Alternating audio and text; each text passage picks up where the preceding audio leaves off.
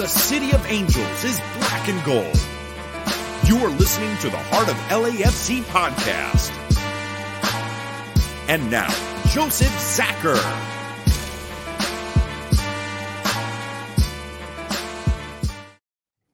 Greetings, Los Angeles. Welcome to episode 204 of the Heart of LAFC podcast.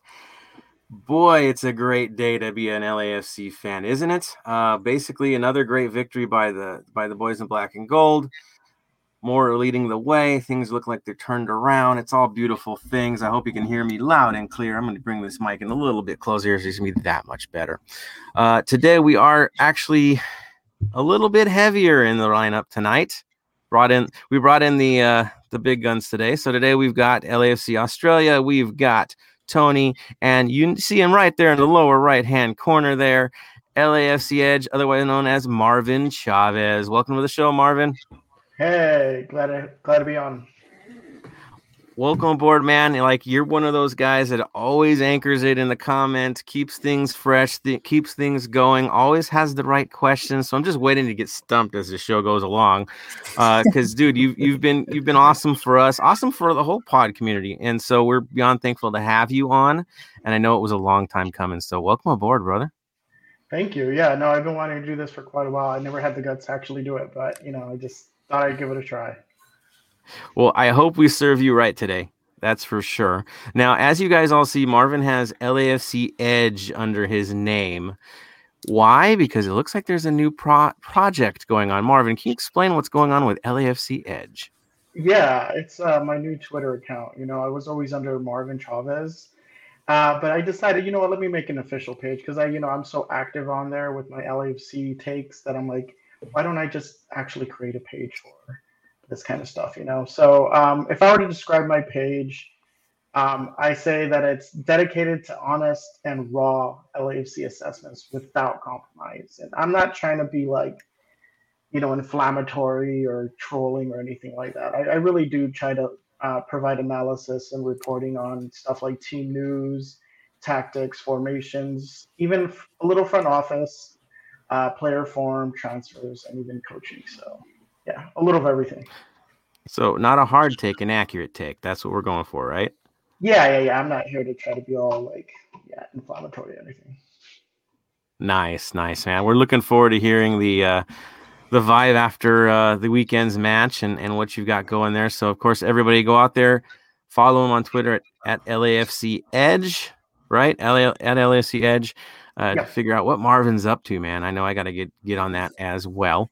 Uh, before we get into the show, I also wanted to give a shout out to the Shoulder to Shoulder podcast. Tony actually recorded with them tonight. Uh, so that episode's going to be dropping pretty soon. So look out for that. Uh, also, they hit episode 100. So again, congratulations to Shoulder to Shoulder on hitting episode 100. Super cool. Uh, but they're not the only ones. This is even better. FCFC hit episode 100 as well. So we're all hitting milestones, guys. It's kind of crazy and kind of beautiful all at the same time. Uh, so everybody's moving along. Maybe we're all getting old. I don't know what it is, but good things, that's for sure. Building things up. We're happy, dude. Again, PodFam is legit. It is PodFam, and we all want to see everybody do the best they possibly can. Because at the end of the day, we're all talking what LAFC, and the more you hear about LAFC, the better off they're going to be. So for all you guys that are up to doing this, staying up late, getting things recorded, going live and nuts like we are right now, thank you. Thank you for doing that.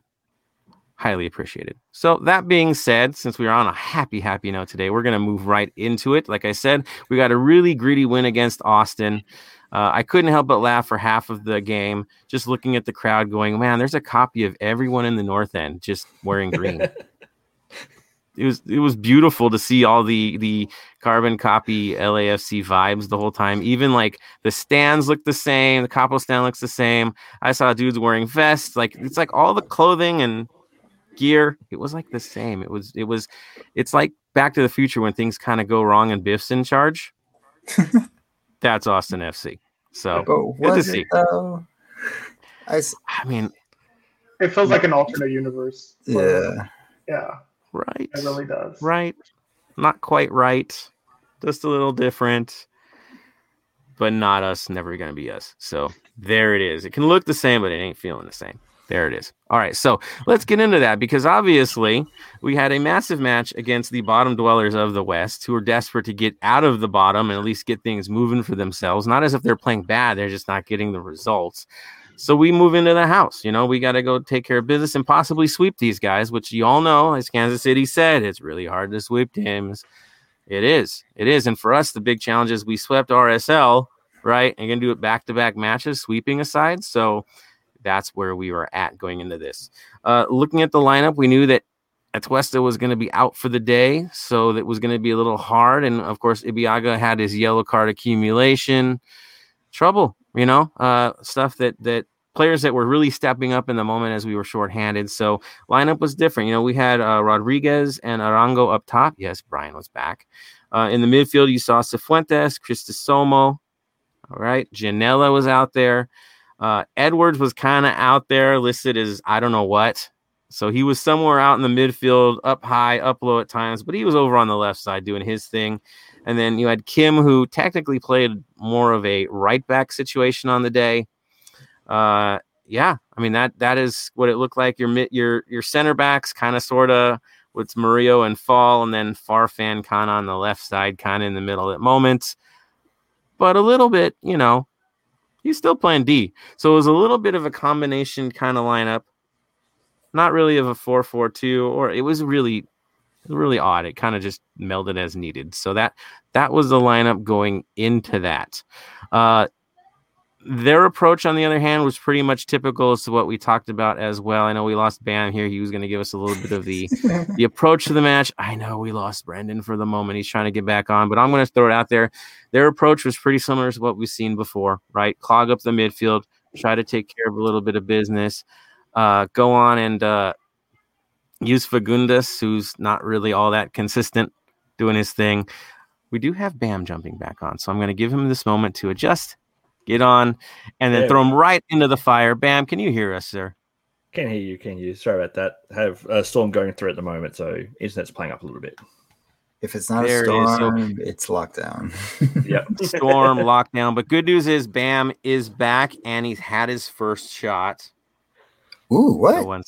yeah, I had well, it last night. Right, so. Tony didn't know about that. right, so what'd you get, brother? I had my first Pfizer last night, so I'll wait six more weeks for my next one. There it is. There it is. I know that feeling. Wait till tomorrow. You'll see. but uh, yeah, it's got to kick you. It kicks you for a day, and then you're then you're fine. You keep on going. Yeah, so, Bam, we are we are talking about the Austin approach to the game. I mentioned how they kind of clog up the midfield, but what was their actual lineup on the day? Uh, they're doing a four-two-three-one, and I've got the lineup here so everyone can see. If it wants to work, bring it, bring it. There we go. Goes so in. We're gonna move in and Boom. There you go. There you go.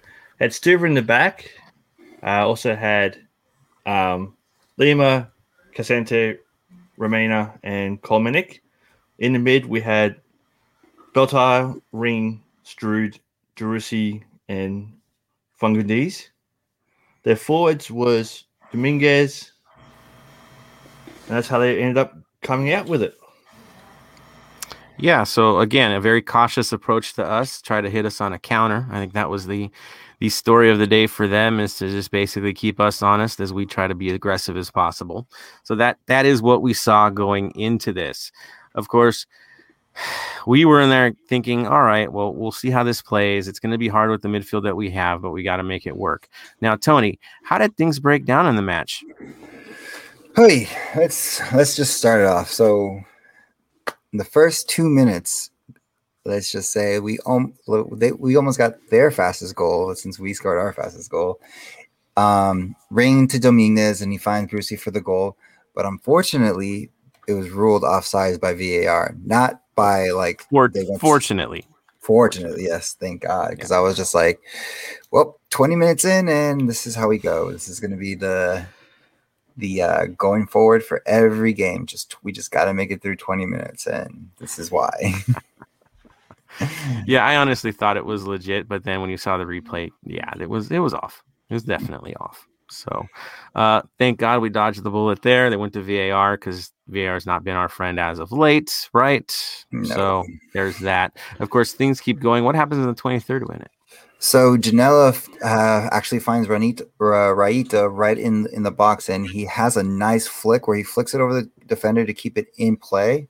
Finds Chicho, but unfortunately, it, he Chicho does not have enough girth into it to uh, block it to uh, get it in, and I'm blocked by the keeper. There we go. All right. So as we keep on going, the first half pretty much turns into a bit of a slog of a match. Everybody beating each other up, taking hits.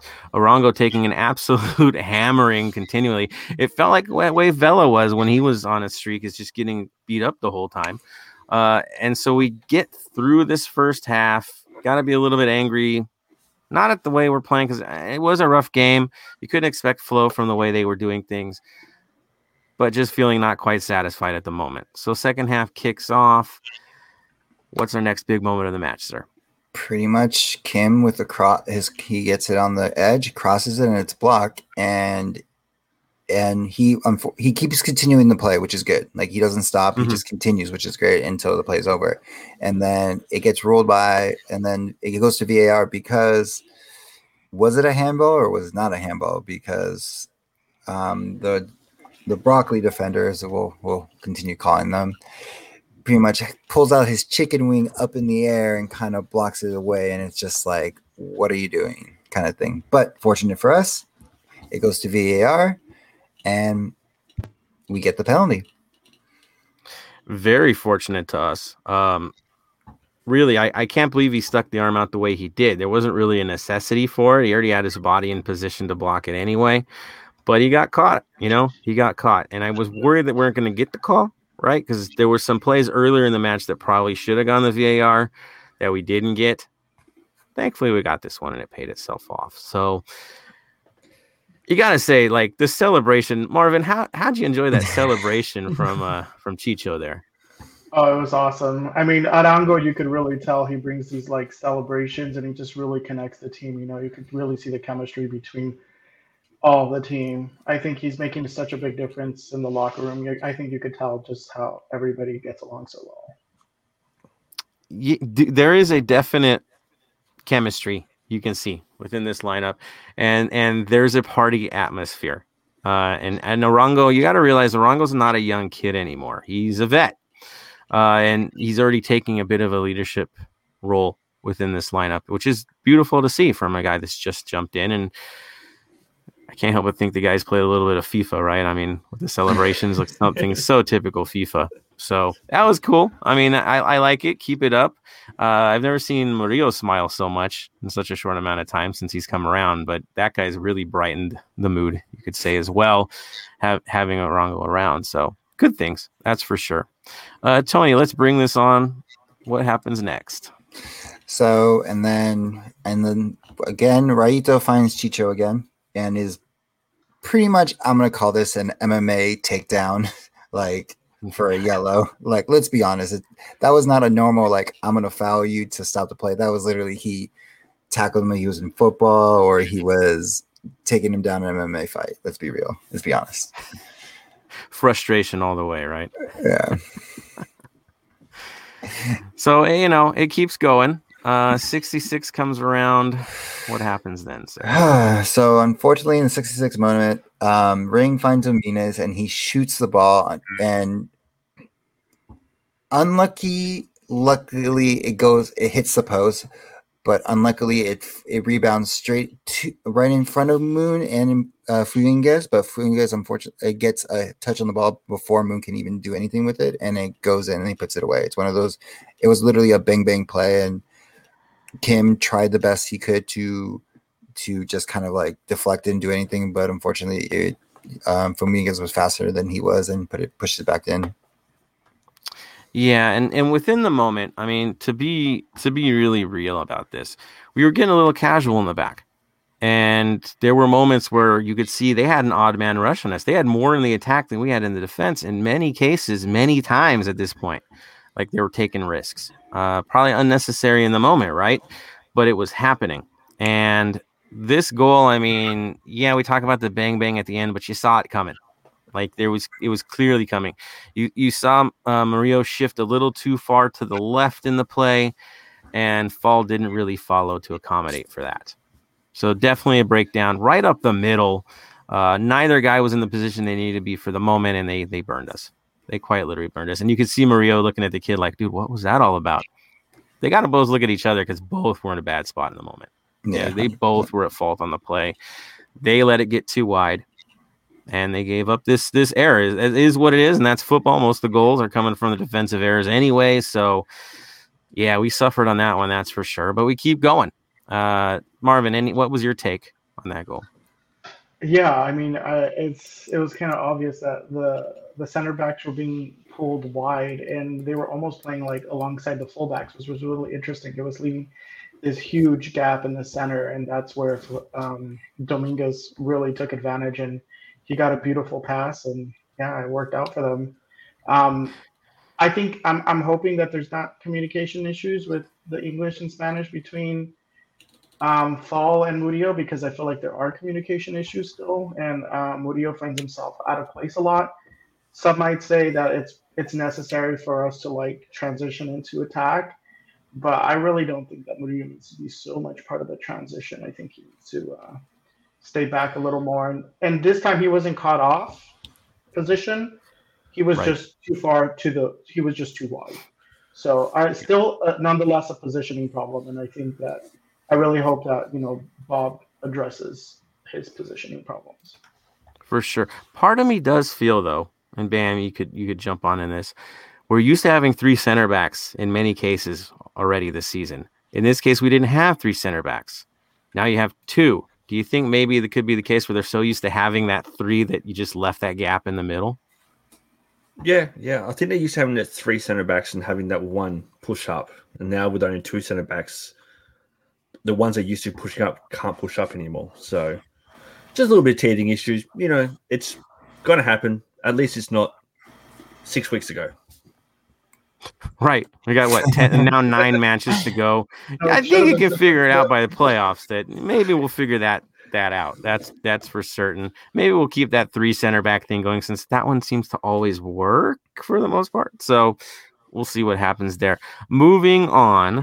Uh, probably the the moment that that I think all of us were kind of celebrating because it's an edge that we rarely see from this club. What happened in the 79th, Tony? So pretty much the 79th minute, it's nothing like the play wasn't like crazy or anything like that. It was more of what happened after the play. So Moose decides to kind of be a little uh spunky with the keeper and stuff like that. You know what I mean? Like as Bam. Oh, actually, as Bam said, like he would be so happy if uh, one of our players decided to waste time and throw the ball everywhere and not, you know, do the same. And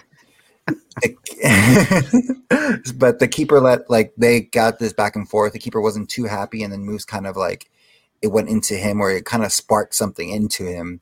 And Moose got the yellow, but it sparked something in him that we needed because not even a minute later, pretty much uh, Sifu finds Moose through a through a through pass, and he like literally one on one with a keeper and puts it away beautifully. And this is he showed so much passion, but then this actually showed a lot more too with Chicho because Chicho kind of took him aside and be like, "Great goal!" Literally grabbed his face. I'm like, "Good job! Focus on what we need to keep doing," and calmed him down, which was honestly one of the best things I've seen as of course like leadership that we quote unquote lack and especially from our striker yeah and it, it's clear leadership from chicho there, there's there's no doubt he's seeing the vacuum and taking taking that mantle and having a twist out of lineup he just kind of doubles down as well so mm-hmm. uh, we'll talk a little bit more about chicho as well because he does deserve the breakdown today that's for certain what i loved about moose in that moment he could have gone full tilt and like let the guy push him and fall down and, and could have really made a whole ham out of that thing. He did enough though just to get in their heads. It did pay off. It felt like a continuation as well.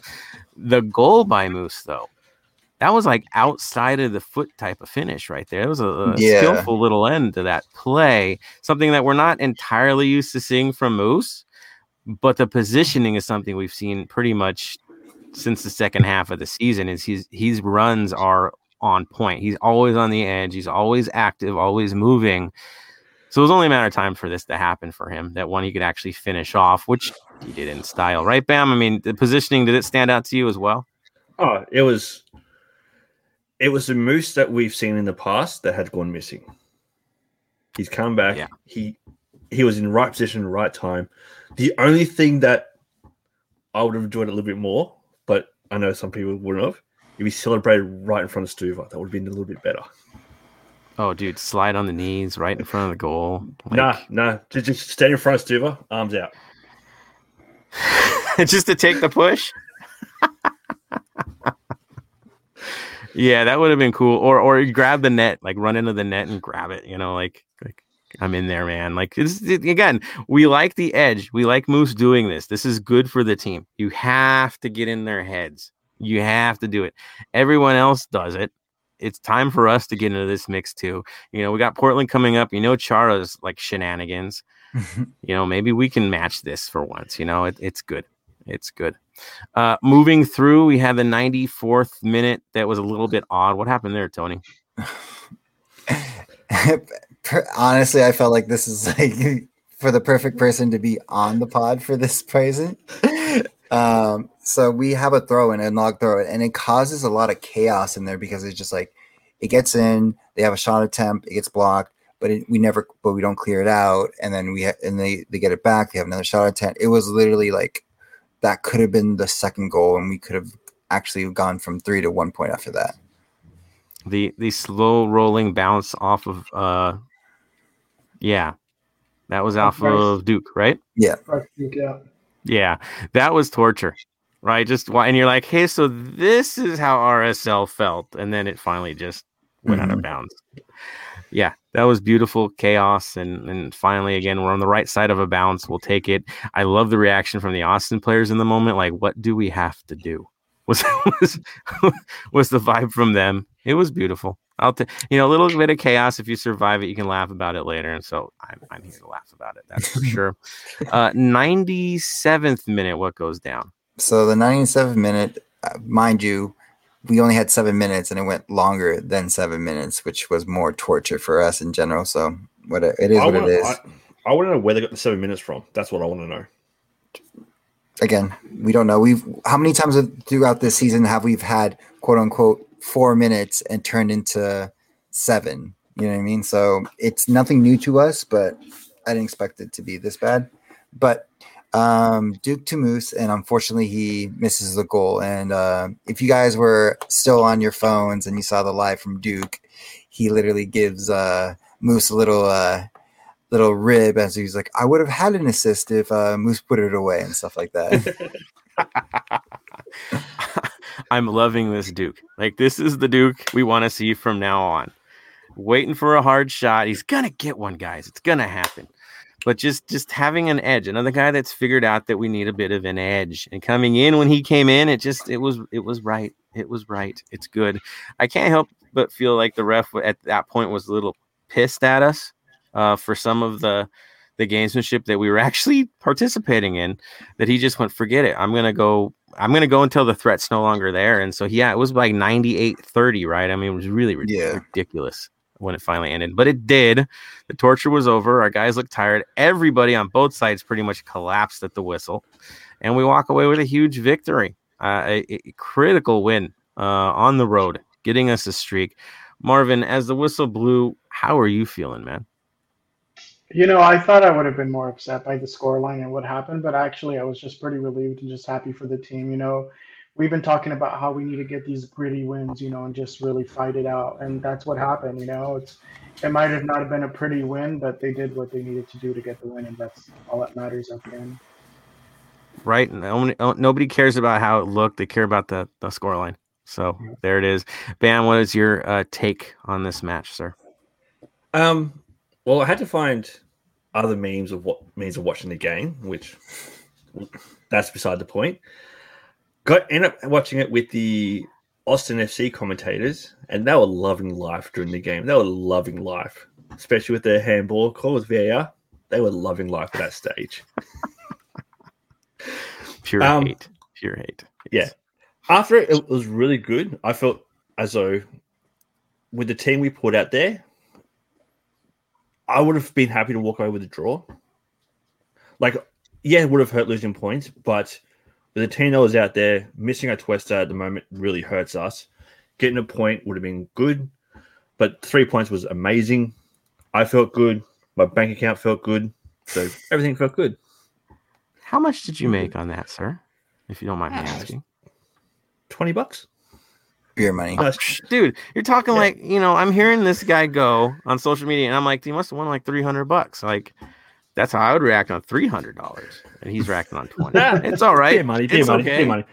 Yeah, just a little two leg multi that needed LAFC to win and Chicho to score. So I was happy with that. I mean, it had to be pretty much like minimum bet, right? Yeah, cheeky fiver. Yeah, exactly. yeah, it's a simple bet, but it's a good return on on five bucks. So good. Exactly. Good. Bet Good to have stuff. fun, not to win. Right. It's still a victory all the way around. Yeah. A wall of victory. There it is. Uh, Tony, your impressions of the match, sir. Honestly, um, called it. I was, I was like, I did say two 0 but I want, but I, I figured it'd be two one because it's like you never know. Again, it's us. We let uh some bad goals in, and so unfortunately, this is the season for that. But it, it's like I said, it's this road trip is going to be very crucial to to where we stand on the playoffs, especially coming up again. Like I feel like every time we talk, we have to talk about like leading up to the Carson game because like, we can actually jump, we can actually jump them. But it's a good to start off with three points. Like it's as much as we were we were gonna talk about like everything else that's going on in the league. It this puts us more in we're in control of our our own fate than putting it in, in the, the hands of other people. So it was a good it was a good two minutes. Unfortunately, it was a very sloppy game, and we need to clean it up. Luckily, it's against a team who doesn't know what to do at the moment with their lineups, with their players, with everything. Um, moving forward, I hope um, we clean it up, especially going into Portland. But three points is three points at the end of the day. Yeah, exactly. You take the win. And, you know, I was figuring this thing was ugly from like the get go. Like, this thing was ugly. And I knew it was going to be ugly just looking at what lineups were going to be out there. You figured on it getting ugly. And that's okay. You know, like, once in a while, we need one that's ugly. And so it's okay giving up the pretty for it. It's okay. You know, looking at the stats, yes, we ceded possession, but we didn't cede goal chances. We didn't concede opportunities. We still matched them almost equal on passing, even though they had more possession. It didn't matter uh, because we were more successful in the in on their end. You know, it was okay. We could counter it. We could do what we needed to do. Uh, targeting on shots, you know, we were about fifty percent on goal, which is better than we do in most cases. So, again, efficiency wins the day, and in this case, when we had our chances, we took them. Which brings me to the guy I want to isolate. And of course, that's Arango. And you're like, how was easy? You know, isolate Arango. He's like the big star of the game. Yeah, but you got to talk about the things he did, the measurable things. We know what he did movement wise, leadership wise. There's no question about that. But it actually shows up in the stats as well. A couple interesting things I saw. He was the most fouled player in the match. It only listed three, but we all know he got he fouled about 14 times, just didn't get the calls. Okay. He took a beating. He never once gave a negative reaction towards one of their players. The whole time he just lobbied to the ref, didn't lose his cool. In many cases, kind of dragged it a bit to get the hits. Right? I mean, he was manufacturing cards on players. Like you could see what he was doing. Like he was kind of sucking them into things. It was it was calculated. So that was something that was really cool to see from him. Uh, he had the least touches in the match. I thought that was interesting. Of any of the outfield players, he had the least touches. I know. I know. I felt like he had the most four. touches. It was it was the movements he was making. Okay. Not interesting. So, and efficiency, right? He didn't hold the ball for too long and let it go, and it turned into something else, waiting for it to come back to him again. Again, masterful performance, no doubt. Uh, he also won the most duels in the match. Of anyone out there, he won the most duels, which is kind of crazy, being that he is in the position he's in. And what does that mean? Basically, there were 11 duels, he won seven of them. That's pretty good for the guy playing up high, right? You usually lose most, right? Yeah. That, that's the, that's the beast that it is. Uh, so that was interesting to see. His expected goals in the day were 0.99. Yeah. Uh, what did he get? One. One. Just what he needed to do, right? It came across efficiency. Uh, shots on his in his case were just like the rest of the team, 50%. Half in, half out. But he definitely made it count. So on the day, I gotta say it was one heck of a performance by him. It it, it he is just coming into himself. I know we talk about the goals and all that, but it's all the other stuff. Complete package. Uh, Marvin, what has your impressions been of Arango? Uh, just even leading up to this match. I like his hunger and his passion. He has a fire that we were lacking before. You know, we saw flashes of it in certain players, like Cifu has, you know, kind of a hunger that's that's special, and Arango has that, and we've been lacking that in a forward for a while because the person the last have that was Diomande, and I think that's why he was such a fan favorite. You know, because we as fans we just love people who bleed for our colors. You know, and you could really tell when they have that passion and they want to score no matter what, and Arango has that, you know, and it seems like he has the talent to back it up as well. So I think, you know, he's going to be a new fan favorite. I yeah, easily earning that. You put goals away with this team, you become a fan favorite. It's pretty pretty natural. Um, it is amazing to see the player that he's becoming after what we saw against Vancouver and Atlanta, right, where he was kind of screwed a little too tight, you could say, uh, trying to get the perfection, and now it's just like let's hit it, you know, let's roll. Uh, so it, it is great to see the development from him. That's for sure. Uh, that being said, I'm gonna jump over to the comments because y'all y'all like are active tonight. It's a beautiful thing. So let me get into the mix here. First, of course, Jonathan's on there. Happy that Marvin's on. We're all happy that Marvin's on. Uh, Jonathan Reimer there with the you know episode 100. But I guess recorded 101 tonight, so better. Uh, all love for you, sir. Jason Lemus back in the mix. Facts, copycats, broccoli FC. I'm telling you, it's hilarious. Like you could have like a people of Walmart website. We've seen that. You could have people of Austin and just have a great time. I'm telling you, the guy with the Pringles can shouting in the Pringles can. It's classic stuff. Good. Uh, uh, Ramon Poblano uh, basically says, "Hi everyone, long time listener, uh, first time making it live, big fan, dude. Ramon, all love, man. Thank you for your support, your continued support. It's even better to have you on for the live one to check out what we're up to over here. Totally cool. Uh, Ramon saw Marvin on Geo's show. Yep, I was on uh, LA Soccer Hub I, just yesterday, actually. So mm. that was fun. nice, nice. Yeah, if like you got suckered into doing, yeah, go for it, go for it. no, I was just saying, as soon as you make an like official Twitter page, apparently people want to like have you on the podcast. So that's kind of fun there it is. Are are you agreeing to go on for one of those rivalry episodes? Oh hell no! I will never do that. Me either. Uh, it's good. I don't need to give air to rivals. They get enough of it already, and it's pretty hot, so it's fine yeah. with me. I'm not going to give more. Good stuff. Go check it out. Check out Marvin on there. And again, LAFC Edge, people. LAFC Edge. Uh, Hector Gonzalez. Hey, everyone. How do you think the game would have played out if we had Atuesta on the pitch? I think the team really missed him. To be real, I don't think we would have allowed a goal in this game. And it probably would have been an extra one for us. Yeah. Yeah. There, the flow that we're used to seeing wasn't there, right? I told you it was messy. That's the guy. That's the reason why. Yeah. Right there. Crisostomo was okay. He was decent, but I think he did, he he kind of threw off the chemistry in the midfield. Not because it's his fault or not because like he's not good enough. It's just lack of chemistry overall and experience with Cifu and stuff like that. So I think if Atuesta would have been playing, it would have been an entirely different game. agreed. Agreed. Totally. Ooh, Slim's on here. Slim, again, congratulations on episode 100. So Slimco says, them Chicho thighs, though. Sheesh. Is it the thighs or the tight short? Because it's like he's wearing one size too small. Had to go there both, but it does look like he's like extra muscle on the outside of his thigh, right? If you guys yeah. notice that, there's something sure. something different going on there. You know, uh, maybe a tumor. Talking about a guy's thighs, I get it. You know, Slim, you're right, man. He's a kind of dude. Honestly, like Chicho's like Shaqiri level right there in terms of like just strength.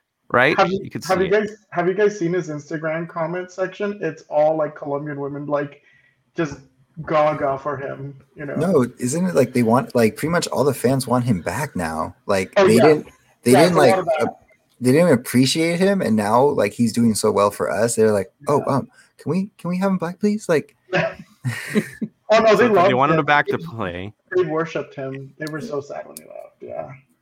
Yeah, there was a lot of anger when he left. I see why now. We all mm-hmm. see why now. And uh, thank you Millonarios fans, for the amazing development of this player. Uh, we worked out pretty darn well. Uh, Slim, Slimco says Atuesta had been our most important player the last two seasons. We miss him more than Vela when they're not on the pitch. Right Yep. now, yes. Hundred percent. Yes. Hundred percent. Yeah. It- I mean, it de- Atuesta's playing like a DP, but he's not. Go for it, Marvin. No, I'm just saying it depends what their form is. You know, Vela in prime form, nobody beats him. But you know, obviously he hasn't been in that form. And Atuesta kind of took a dip too himself in the early season. But now the last three or four matches, he really picked up his game again. So yeah, Yeah, he looked tired for a few games there, and maybe this this sitting out of the lineup. I don't know how real the injury is, or maybe it's just giving the man some rest. Uh, but he's earned it, that's for sure. Uh, Jason Jason Lima says Musovski definitely shut up Austin. Respect to the team members coming over to calm him down and hug him after scoring. Passion, baby. It's Yeah. good. Good call, Jason. Yes. Musovski is the man, dude. I, I just again, you have that edge. It's it's it's all good things. It, it's not even just edge. It's it's passion for the Mhm. badge. Having passion Yeah. for the badge and putting everything behind it. I wasn't sure if he was like shushing us as fans because we didn't believe in him as much. I didn't want to take it negatively, and I, I, I still love the guy, but I was also wondering, you know, because they brought Adongo, they started Brian, and if he feels like he's been pushed to the back burner, and if that's getting him upset, and he felt like he had to prove himself, this goal redeemed him somehow, you know. That was my interpretation of the whole scenario, but I could be entirely wrong. I was I think it was just more of like the whole like the whole yellow card from earlier. You know what I mean? This like It could have been, yeah. because it's like because it's like again we don't hear what's it's no longer COVID season like we're when there are no fans so you can't hear what they're saying but it it Yeah. had to be like some gameship where it's just like why are you doing this like you're not even a starter you're not even on the team you know go back to light something like that so it could be like something where he's telling everyone else in the stadium as in like the Austin fans the keeper to just kind of like you know Yeah, probably, yeah. Yeah, and of course, there's been a lot of hate towards LAFC, so he's got to have something to go with there. There's a lot that he can choose from to, to give that reaction. That's for sure. I mean, Jennings was getting minutes over him for a while there, right? I mean, that was even like you're down the pecking order, way down the pecking order. But now he's found his way back, and the, the, the, the story's not over. We're old Moose is back, so good things.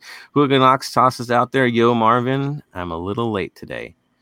Late? You're you're like middle of the morning over there. So, sheesh, man. All right, all love, Hooligan Ox. Good to see you, Ox. Uh, Alan Marquez, great to see Marvin on the show. It is great to see Marvin on the show. We're extremely Yeah. happy to have him on there. kind of freaking out on the comments though, because it's usually something clicked off of Marvin, so that's a little different. that's right. I know I was now, like kind now, now I'm just verbalizing them. That's not my good. yeah now you're hearing it live, people.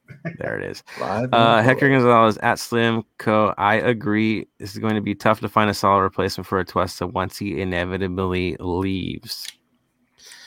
Yeah, but not this year, right? I'll worry about it next year. if he does leave, we're getting a pretty penny. That's for certain. So uh, we'll find it. Oh, pa- dude, this is a good one. Pablo Morales says Chicho is our future captain. Heavy No. talk there, man. Uh, Pablo, you know he's what definitely soul of the club already. He's already he's already getting into that realm. So if you could be a co-captain, he's definitely earned that already. Uh, yeah, I mean he, the leadership is legit. That's for sure. That's for sure. Jason Lemus, one of the best games from Chicho, was a boss on the field. Made me forget that Rossi is gone and Vela is doing whatever whatever he's doing. Right, right. Uh, yeah. I mean, we're not talking about our three DPS because honestly, they're all replaceable at this moment. They're Mhm. not the impact at all, at all. Brian's back. He had a great game against the Galaxy, but this match not as much, right? he had Marvin, moments. go for it. No, I was just going to ask you. I have a question for you guys, and that's if Mhm. we didn't have that own goal previous game and we didn't have a penalty this game, what would we have gotten the result we wanted? I like to think we The- would. You know, I think if the own goal doesn't happen, a a goal still happens in that match. That's what I feel. I feel like the hunger's there, you know, and I think Bob is being a little more conservative now instead of just giving away more leads at the end. He's just trying to be a little more conservative. when we do have a lead after the 70th minute, he I think he's defending a little more, which is good. I think that's what the fans want, right? Accepting the result. It's a good mm-hmm. thing. Yes, for sure. Tony, you had something you wanted to say, right? Oh, I was just gonna say it's just like that. Yeah, I agree with it. Just like if if we didn't have the own goal, like I, we still get a goal on that stuff like that. Um, I think it's also helps that Atuesta is like literally getting on people's like asses. Sorry for my for the language, but like but he's like uh, like last game he got on everybody for little mistakes he's like he's tired of it you know what i mean? And i think that's resonated. And when you it's one of those things where it's like you ha- like as much as you know you have to be yelled at to do what you have to do you know what i mean? And sometimes being polite sometimes helps but sometimes in the moment you have to just be passionate and be like yo don't mess up you know what i mean? But it's all coming but everyone knows it's coming from like from love and heart and stuff like that is to make the team better Different level of ownership. That's for sure. This is the crew that bleeds for the club. Um, all good things. Uh, let's see. Moving forward to Hector. Let me get into Hector here. Uh, Hector Gonzalez says, I know he just got here, but you guys been okay if Chicho was the cap for this game. I would have been good with him being the cap. The thing, though, is Murillo earned it simply because he's the guy. We've been Mhm. leaning on him all the way through the highs, the lows. He's the constant back there. And I don't think Fall has the debuts that he has or has the moments that he has without a guy like Murillo next to him. I just don't. So he earned it because of time served, you could say. Could Chicho get a chance to hold the, hold the armband at some point? Maybe. Maybe as long as Atuesta's not on the field. But if Atuesta's healthy and ready to go, Atuesta has to get it back. No question. Exactly. Bam, you, you That's wanted to why- add something, right? Yeah, that's why I can see Atuesta not going anywhere. I reckon we're going to offer him the permanent captaincy and a contract extension for three, four years. Question for you Could guys. be How- it. Mhm. Sorry, go ahead. Go for it. Go for it.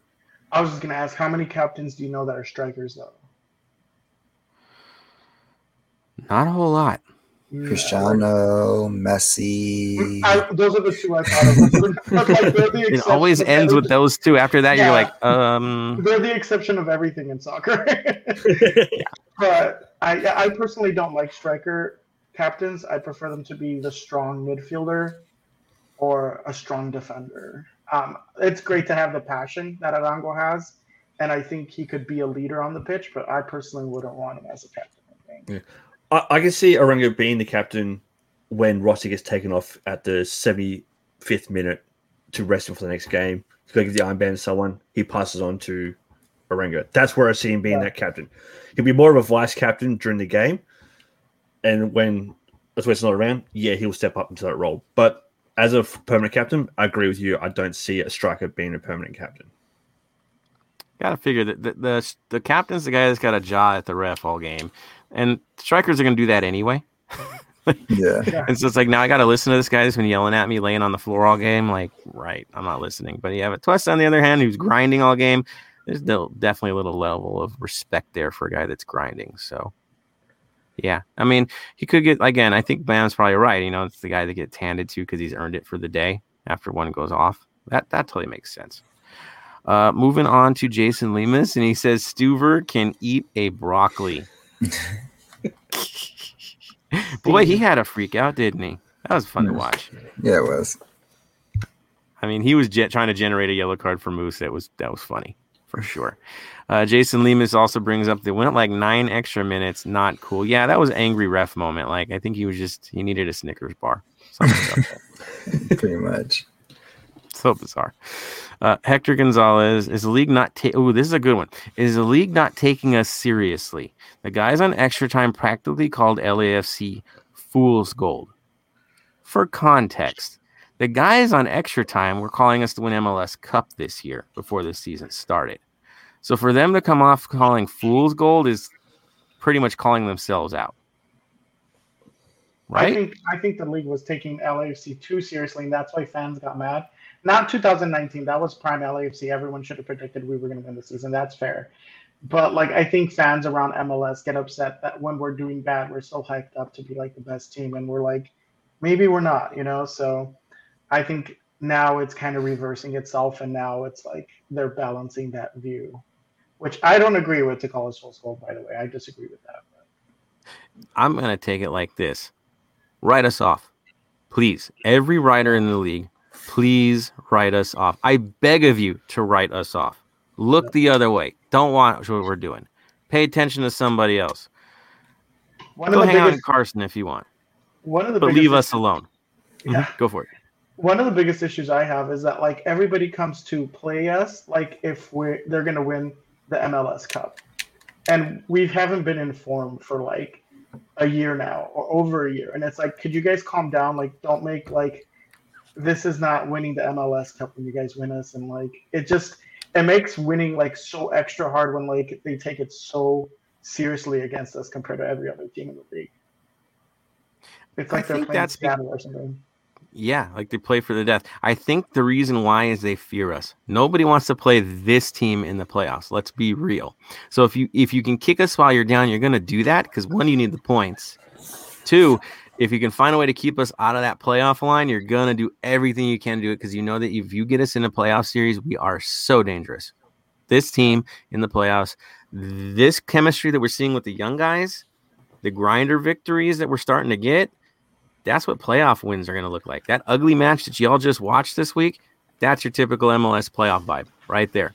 No flow, ugly, grind out, get beat up, but you found a way through. That's how the playoffs work. So, can you think of anyone sitting on the right side of the playoff line that goes, "Oh yeah, well LAFC would be a good placement for us. That can get us out of the first round."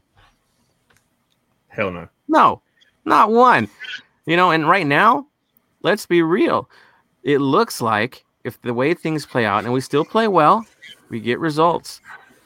Y'all know what the matchup's going to be. It's looking so obvious already. It's going to be us versus Carson. Question is who's serving as the home team in that round?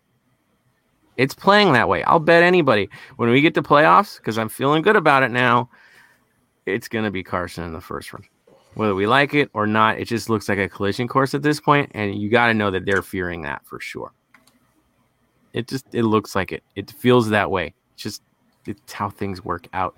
So, do you think anybody wants to play us? No. Call us fool's gold. Write us off. Look the other way. We'll keep building. We'll poster that up on the locker room, and we'll get ready for all you guys to hurt some teams. So that's fine. It's good. Call us fool's gold. I love it. Tony, you want to add anything to that? No, just it's like I said, like the best way to say it is like we're at we're the Lakers. Like when we come in, they always want to play against us to show us because it's like usually we're on prime time and there's also more eyes on their game to show like who what what whatever team we play. It's like if they're not established or they're like a low market team, They're just like this is why we here, like blah blah blah. We beat, you know what I mean? It's like a chip. You know what I mean? It's like a It's a chip on the shoulder. it's symbolic, yeah, it's a Hmm. symbolic win for them. And if they're not that great, well, they won LAFC. They're doing good, you know. it buys the it buys time in the contract for the for the coach of whatever team it For is. real, it really Bad or does. It really does. It gives the talking heads more to talk about. All good things. Jonathan Chicho, future captain. Uh, yeah, we I think we cover that one pretty well. Uh, Jonathan does agree on Chicho as the captain mentality. Good stuff. Pablo Morales, official captain Jonathan, because he's already leading in and out of the pitch. It's obvious. So he's re- re- replying to Jonathan uh, Mhm. Reimer there. Uh, future official captain Pablo's going heavy on this one, really on the Arango train. It's okay to be on the Arango train, and of course, Rastigary he calls it. I heard this in the chat during the match. Arangol. We have a new term. Shall we use this gentleman Arangol whenever he scores? It's getting that frequent. I'm just saying, all the times I hear Arango, I just have Philly's freaking song stuck in my head. If you listen, Shout out Kinda- to defenders. I kind of want that as a cheer, not gonna lie. Hey, we'll, we'll play off of that for sure. Hooligan Ox agree, Pablo. We need a true leader out there, and we can see it in, from Chicho. Uh, Paulo Morales throws. I have. I had a great time in Austin, Well, Black Army had a great time with Los Verdes. I had great conversation with Austin Anthem. Uh, one of them openly told me they got really inspired by the 3252. If hitting the copy button is inspired, that's cool, man. That's cool. Zzz. Zzz. There it goes. All right, fine by me. Good stuff, Pablo. Hey, Pablo, good stuff being an ambassador out there, showing the right side of things in football, uh, building bridges on the road. right? Keeping it friendly, keeping the banter going, of course. Uh, that's what it's about. Going on the road, having a good time, not making it all negative and getting getting stupid out there. Nah, man. LAFC fans once again on this road trip showed pure class. Thank you to all of you who went. We're only hearing good things. Uh, Pablo Morales, I took that as a compliment. New MLS is friend, eh, friendlier and all about the culture. It's a fascinating topic worth uh, of a pod episode. Yeah, the culture and building a culture for sure, for sure. Maybe we can get one of the Austin pods to jump on with us and we can have that kind of conversation. I know that we're all down for it, so maybe we'll work something out on that in the future. Be fun. Ernesto Moreno, the the game is the game, and sometimes the ball rolls our way right? Yeah, we have we haven't gotten lucky in a long time, and like it was literally so much bad luck game after game after game. To get lucky, like kind of lucky in two games, is like it finally feels good. You know, there's nothing wrong with having a bit of luck on your side. Like I said, it's football. Yeah, I mean, Chance. yeah, that's football. The ball is round, 90 minutes, anything goes. It's it's expected. Yeah, and you know, you look back to, again. I always looked back to the Vancouver game because that was the most snake bit game we've ever played in uh, where it's like if it could go wrong, it did go wrong, especially on the offensive side of things. It's just nice to see us finally getting it. Definitely. Oh, Team Bonilla says when Vela comes back, how do y'all think the chemistry will be on uh, on top? Will be. It's a hard conversation. We're definitely willing to say it. Right now, I don't feel he's in the starting lineup yet because of the chemistry, which is hard to say because it's Carlos freaking Vela. But we haven't seen that Carlos freaking Vela in nearly what two seasons. So that guy that instantly gets a spot in the starting lineup hasn't shown up in nearly two seasons. Let's be real. I would see him as a super sub. If he can take that, it's cool. We're going to talk about Portland in a bit and how Diego Valeri has turned into that guy as he's eased himself back. He's not a full time 90 minute player, but he's still making an impact being the guy off the bench. And we'll talk about that in a little bit. That could be Vela's role in the interim since he is coming back from injury, that might be the wisest move, especially want to keep him healthy for next year too. So if he stays, we don't know. So there it is. Uh, anybody else want to add to that from Team Bodie? Yeah, I have a take on that. That I feel like Vela's unhappiness. It seems to be rooting from his contract, from what we saw in that uh, Galaxy, or was it the All Star game? Sorry, I think the All Star game. Yeah. Um, you know, obviously, it seems like there's contract problems, and if if he's going in with that negativity, I'd rather not have him on the pitch, even if he isn't injured. I think if they fix his money, uh, his you know compensation issues that he has with his contract, and then all for the best, and let him on the pitch if he's happy. Because I think when when Carlos Vela is happy, he plays amazing, and if they're not going to renew his contract, I don't even know if I want him on the field because he's just he's probably going to be an, uh, an energy suck for the for the entire team. I think he's going to bring too much negativity. And I think that was part of the issue too when he was there with Rossi, who wanted to be transferred out, you know, weeks and months ago. And on top of his contract problems, I felt the the, the team just felt very negative on the field. And it's nice to have these new guys like Arango and even Ginella getting a chance and Duke getting a chance. These are these are kids who are hungry and they don't have those biases happening right now with contracts and all that, other transfer talks and all that. Like they're just there to prove themselves, and it's clean, pure energy, and it's coming off on the team. My my concern is if Vela comes back without that contract that he wants, is he to bring back that negativity? That's my concern. Yeah, again, where's his head at? We're in a situation where we're looking to our two main DPs, and you couldn't look to them towards the end because their heads really were seeming to be in another place. And I think Vela showed his showed his hand during the All Star break, like it was not necessary to go there, but he did.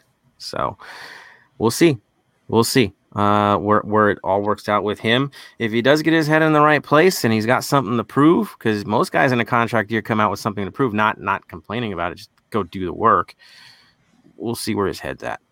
That's for sure. Uh, Jason Lemus, being the underdogs is always the best story to tell in sports. I love being the underdog, especially with a team that's undervalued. This is good. This is good. Uh, Hooligan Ox says, I heard about Vela coming back. I really wouldn't want to start him, maybe as a sub or something, but even then, I'd be a little hesitant in doing so. Again, he has his moments, guys. So you, you are definitely thinking hard about this You know, what he's done for the club is massive. What can he do for the club now is the real question. So good stuff, Hooligan. Uh, Hooligan also says, I'm more confident with our guys now than with Vela on the pitch. I think we're all, I think it's almost unanimous. Uh, Tony, do you agree with that? You feel more confident with him off the pitch right now? Yep. Oh, thumbs 100%. up. Marvin. Yeah. Yeah. Sorry, Marvin, thumbs up or thumbs down on that take? Uh, I'm in the middle. I'm in the middle. I want Vela back if he's happy. If he's not, stay off the pitch. Right. The mindset has to be right. If the mindset is right, dude, you're crazy not to play him. That's for sure. Bam. Thumbs up, thumbs down. Yeah. You know, you feel good with what we got out there. That's for sure. I'm feeling the same way right now. Unless his head, like Marvin says, is in the right place. Dude, we, we can't we can't work through things with what nine Yeah. games to play. No, it's what works in the moment. For sure. Bam. Yeah. Go for it. Like in, in, in playoffs, like even if his head's not 100% in there, I'd have him on the bench in case he goes to penalties, bring him out for that. Because I reckon he's one of the best penalty kick takers we've got. Other than that, the kid's are doing great. They're playing for with passion. They're playing with heart. They're playing to play. Keep them how it is. Right. Run with it. It's good. All right, we're gonna move on to club and community for the moment here. Uh, Tony, what have you got for us for club and community, sir? Um, well, one of the biggest ones that we um, need to talk to, unfortunately, we'll start on on a on a very sad note is um, Pride Republic. Um, they they need their help. Uh, they need our community to help. Uh, one of their um, I'm sorry, I'm just blanking on the name just because it's just like it's it's kind of it's kind of sad. But um, one of the uh, I think the, if I remember the president or um, his wife is going through a liver uh, liver damage and stuff like that. Um, Defenders in their link has a GoFundMe, the a third of the way. But again, we need this as a community to help each other out because it's one of those things where, unfortunately, it's life hits us really hard, and we need to just help each other out. Talk about Dexter, right? Mm-hmm. And his wife. Yeah, Yes. Dex. Dex is pure class, guys. One of the nicest guys you'll ever meet. Um, yeah, definitely go to Pride's links. Check it, Defenders as well. Dex creates all their designs, all their, their posters for episodes and all that. He does that. I know they were in the process of moving to another state when all this kicked down. So, yeah, give as much support as you can in this moment. Definitely, we're with them for sure. Um, other club and communities, sir. Anything else you want to bring up?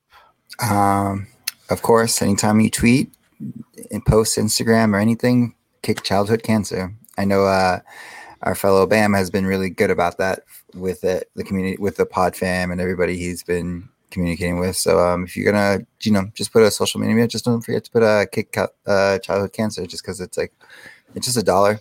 It, like they donate a Mhm. dollar, and it's not it's not too hard. Just a couple seconds, just to uh, post it on whatever you're posting about your food, about the place you're visiting, and everything like that. And after There a couple times, your phone will, your phone will remember the hashtag. So as soon as you start typing hashtag, it'll be there. So just hit it. make it happen. There it is. Good stuff. Um, other things, of course, reviewing parties for this weekend. Uh, the funniest one I heard of so far. Sorry, guys, I'm going to say it is is Black Army is going to be at Der Wolf, as is the crew. It's separate watch parties on different floors, but something tells me it's going to be very different by the time we get to game day. So we love you, crew. Black Army loves you. We're kind of in the same building. It might be a joint party. It might not, but we're still there together. All good things. Uh, go to Der Wolf. It's going to be fun. No doubt. No doubt about that. It's great. And it's in Pasadena. So go check it out. You got two groups to hang out with. You could spend a half with each if you want to. If we're not going to, we'll figure it out. But that's good. um, I know Global Diplomatic is actually dro- dropping off uh, the donated items to the charity or to the to the the orphanage in Tijuana this weekend. Uh, Jonathan Reimer is a great source to check in with if you want details on on how to get there. Uh, they are looking for 3252 members to go down to Tijuana to help. Uh, it's a it's a huge program uh, going on. A lot was donated. It's really impressive. So if you can make your way down to Tijuana this weekend, please do so. Check with Jonathan. There might be a way to get there. It might be a little easier if we, you know, communicate with the man, the myth, the legend. Do that. Um, and uh, if you can get down there, go for it. I know that I think it's Moose from BA. He's actually living down there, so I think he might actually be there as well. So Mhm. again, support if you can. I know it's hard getting across the border right now. It's kind of tricky, but do what you got to do.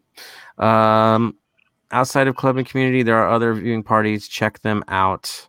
Please do so. Lucky's Moving at on Lucky, from I was gonna say Mhm. Lucky's at Lucky Cur- uh, Cuervos, of course, at Bar- uh, Barney's, and uh, TSG, of course, at Beer Gardens in Koreatown. and I'm sure EB is going to probably be at Rowdy's again because that place Mhm. totally rocks. So go check it out if you're on the IE. And I know the, I think Pomona Casuals are going to be doing one in Pomona. So go check that out. I think I saw one popping up from them. So go take a look. Ooh, For sure, Jon- for sure. Jonathan posted Mhm. uh, 11 a.m. to 2 p.m. at Casa Hogar de Esperanza for in TJ for We post that up there so y'all can see that. So those can see that. Yes, 11 a.m. to 2 a.m. at Casa Hogar de Esperanza in Tijuana. So again, Jonathan can help you with directions and all that. So reach out to the man.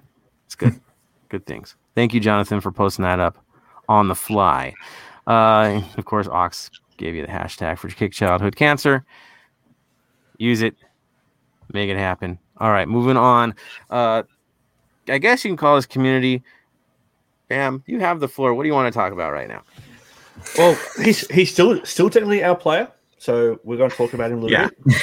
The one and only Diego Rossi, who had the eyes of Europe on him this this afternoon for you guys, this morning for me. Played a full ninety minutes in the Fenerbahce's Europa League game against Frankfurt. First minute, he had a one on one with the keeper. Rossi one on one with the keeper, kicked it straight at the keeper. Yeah. Uh, 10th minute, he had another shot at goal. He gets blocked slash saved by the keeper, falls at the feet of Ozil, who just powers it through for a 1 0 um, up for Fenerbahce. 41st minute, Frankfurt equalizes. 9th minute, now this was a beautiful pass by Rossi. Rossi splits the defenders with a beautiful pass to lead onto an attacking player who gets fouled by the keeper and goes to a penalty. Penalty is saved, bounces back. Berisha gets there to, to score. Unfortunately, Berisha encroached during the penalty kick, so it gets waved off. They ended the game with a 1 1. So, good result for Rossi. Play a full 90 minutes of Europa f- football. So, nothing, something to keep an eye out for. So his direct actions led to both goals, correct? Yep. I think they should they should have let him kick that. I mean, the the person who kicked it was I think he was young, but I hated the coaching of the game. Um, the coach put in five subs at once, in like the eight like late seventieth, eightieth minute. It was really annoying. And then they he put in this young striker, and this striker like he's the one that got fouled with when Rossi gave him the pass that led to the penalty. And, but he got the ball like he wanted to kick the penalty, but he's like a young striker. He's not very experienced. Like Rossi totally should have kicked that. So it really But- irritated me that he Yeah. did that. From the highlights, which I'll put up in um in our group chat and all that, and we'll put out there on socials, it Rossi played a really good game. It's sounding like if he keeps this going, uh, uh the sale will happen, folks. If he keeps this up, I mean, Well, starter that ninety though- minutes. It might not be a sale to Fenerbahce. He's only there on loan. Ooh, Other clubs can come knocking still. watch Frankfurt come knocking. That would be hilarious. I heard there's a Mhm. gentleman's agreement with the LAFC that he's already like four years contract going into. That's what I heard. Yeah, I mean, I've heard something. on the table. I heard that for- uh. I heard the team can't sign right now because of financial issues, but they want him. Um, and as soon as those like financial constraints open up, they're gonna sign him for four years. That's what I read. that works. Let's let's hope that's the case, and, and we we see our boy move on and officially become well one of theirs. He's already mixed in, so it's good.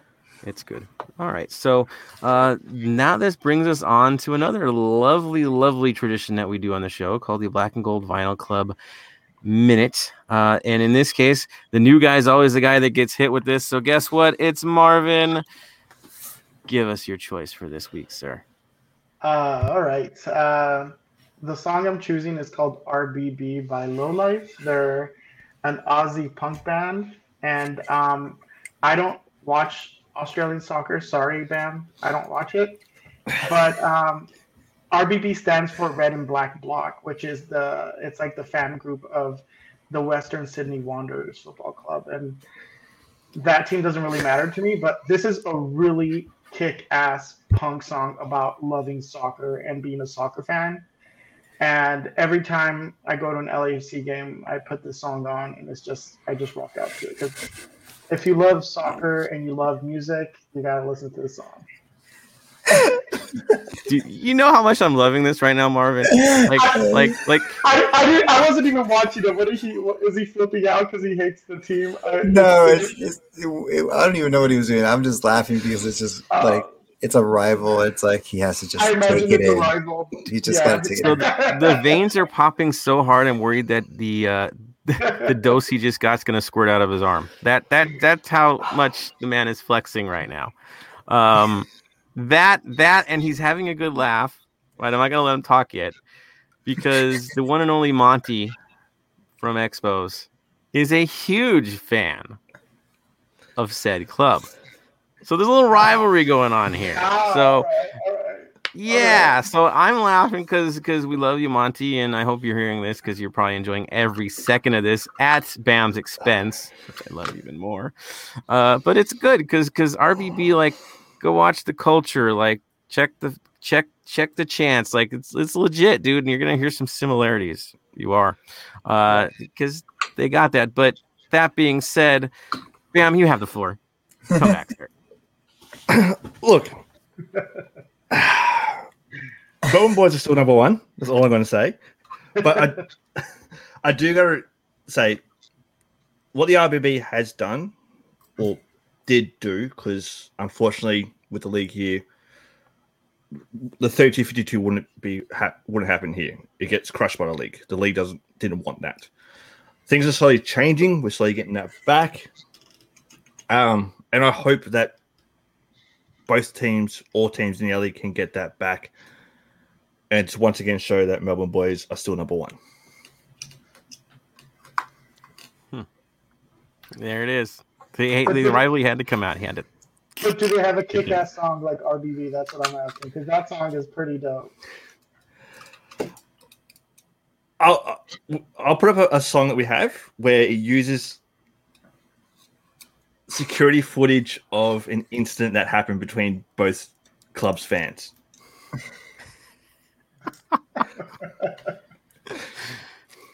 Do, do, do you see something developing right now in this episode? I think we're having a moment of if, if someone could throw a plastic chair right now, they're probably doing it right in this moment. Well, Bam does look like a big show. Cargo shorts, plastic chairs. You just see it happening. You just do. You just do. Out, outdoor dining. We, have seen these moments, and it's it's kind of happening right now.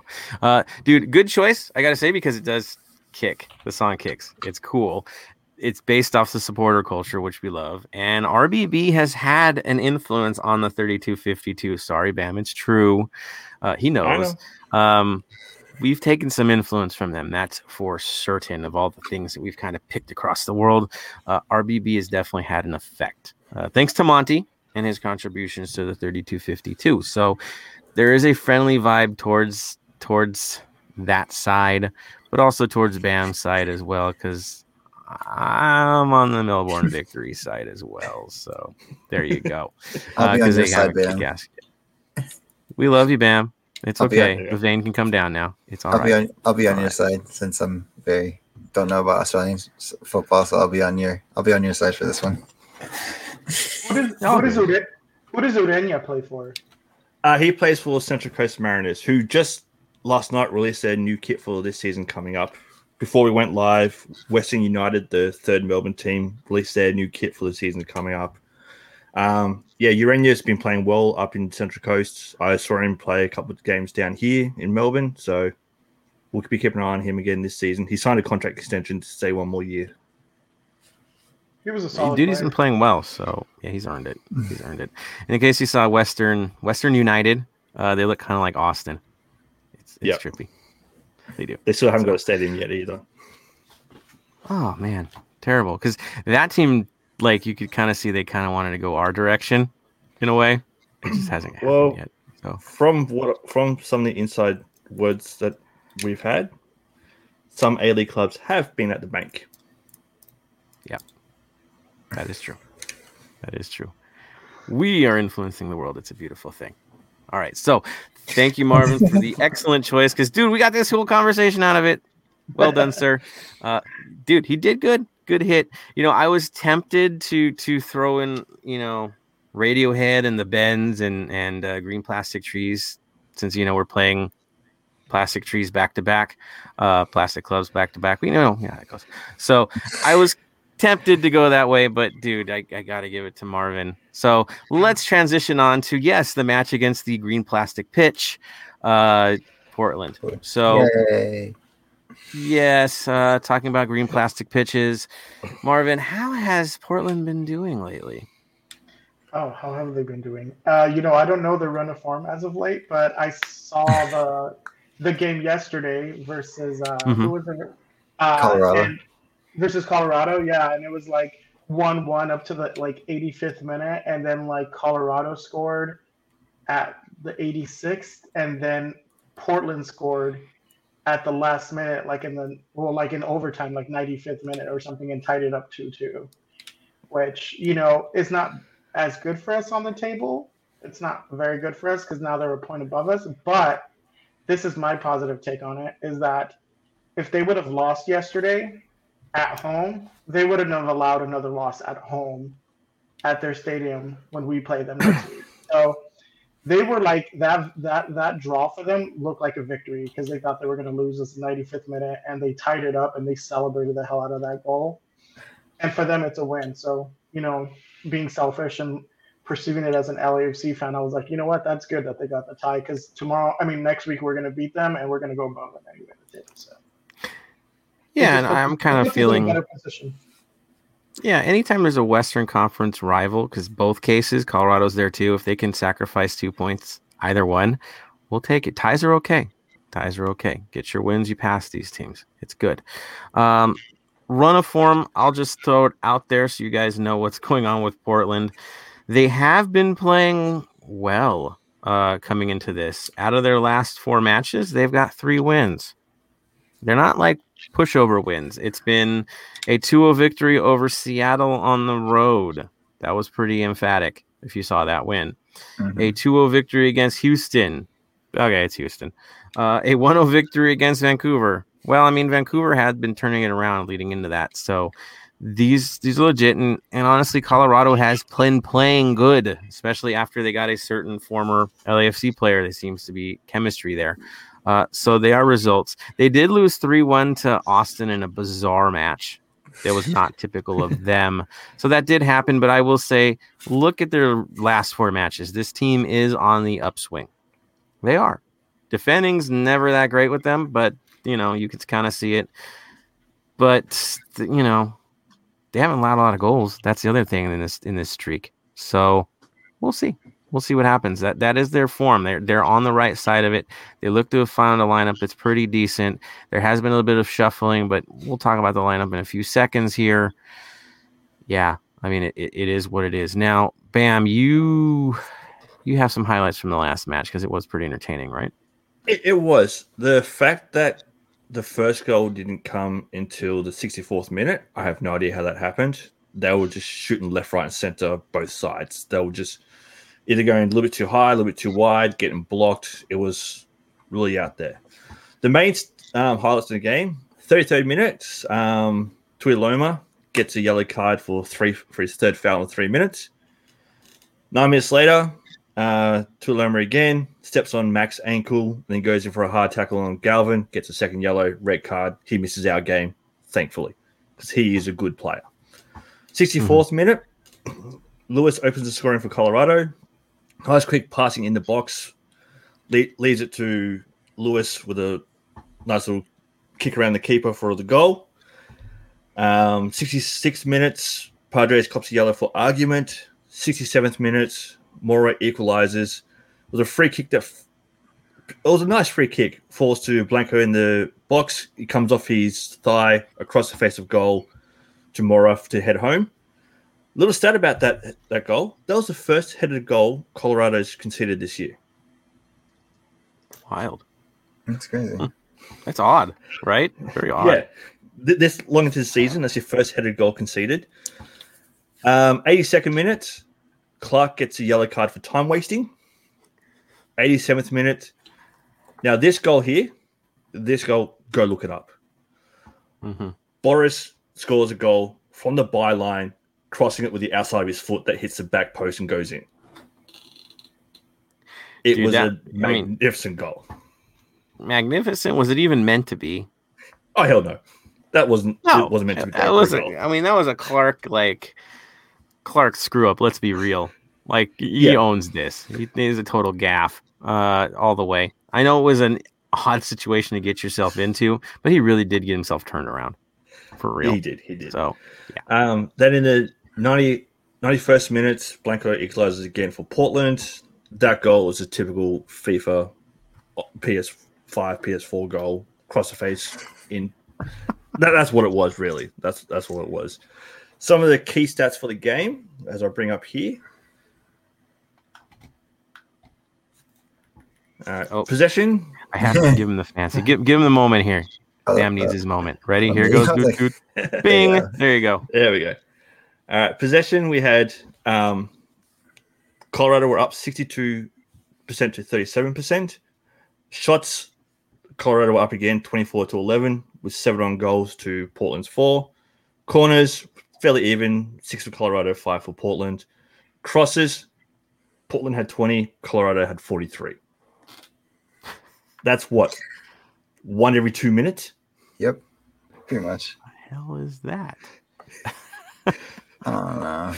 Fouls, um, one thing that Portland won, 11 fouls to nine. They had three yellows each and one red to Portland. Total team expected goals 2.7 to 2. So obviously Portland didn't get have didn't reach theirs and Colorado matched theirs expected goals. So the main highlights from the game. So you're kind of wondering with 43 crosses. I mean, did they have Edwards playing for Colorado in this match? Because that's wild. Yeah, like when I saw that, I'm like, no, that's gotta be wrong. I checked three different sites and it all said 43 crosses. It, it's just like just hitting the hope into the middle. Like it's just really, really odd. Um, I mean, I guess you don't want to play the ball on that pitch, so you might as well just wing it. I don't know. Maybe that's what's going on. So that being said, Tony, give us the good, bad, and the ugly of Portland. What's going on with these guys? Like who's standing up, who's not? the usual characters as always, but then again, it's like always, it's like when it comes to our rivals, it's like we always have to just throw out whatever they're doing because they always just show up for us, to be honest. You know what I mean? It could be Portland, it could be Carson, it could be Seattle. They just like to show up for us no matter what run of form they're at. is just, oh, we're playing, we're playing, they're playing us. We have to get back to where we at and stuff like that. So, but again, it's the usual the usual stuff like the Chara brothers. Um, as we were saying, someone who is no longer a starter, but as we were saying earlier with Vela, is like getting into that super sub role. Um, what was his name? Joseph. Like right now, it's like blanking my head.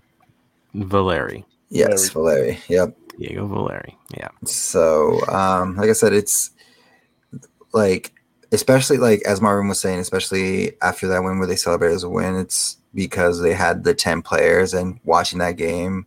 And like, I was like, what is going on? How are you not, how, how is Colorado not like destroying them? Because it, they like bunkered down and kept it close, they kept it tight. And while there were still mistakes there, they still were able to come back and keep their momentum going and get the goal back. Which might explain all the crazy crosses, right? Because they're short, they just got to hit it and maybe hope for a good bounce. That makes perfect sense in that case. Uh, but yeah, they, you know, they their game plan was kind of thrown out the window with that, but they still followed through. Uh, that's for sure. Now, looking at recent lineups, you're not going to be shocked by this lineup. They're just set up. They're going to play the four-two-three-one. It's what they do. It's their style. They love to control and clog the middle when necessary and hit you on counters from the outside. That's what they do. It explains the crosses as well again because they play out so wide. You're like, well, who's doing it? What? Where's it coming from? Well, Clark will probably be your goalkeeper again. No question about that.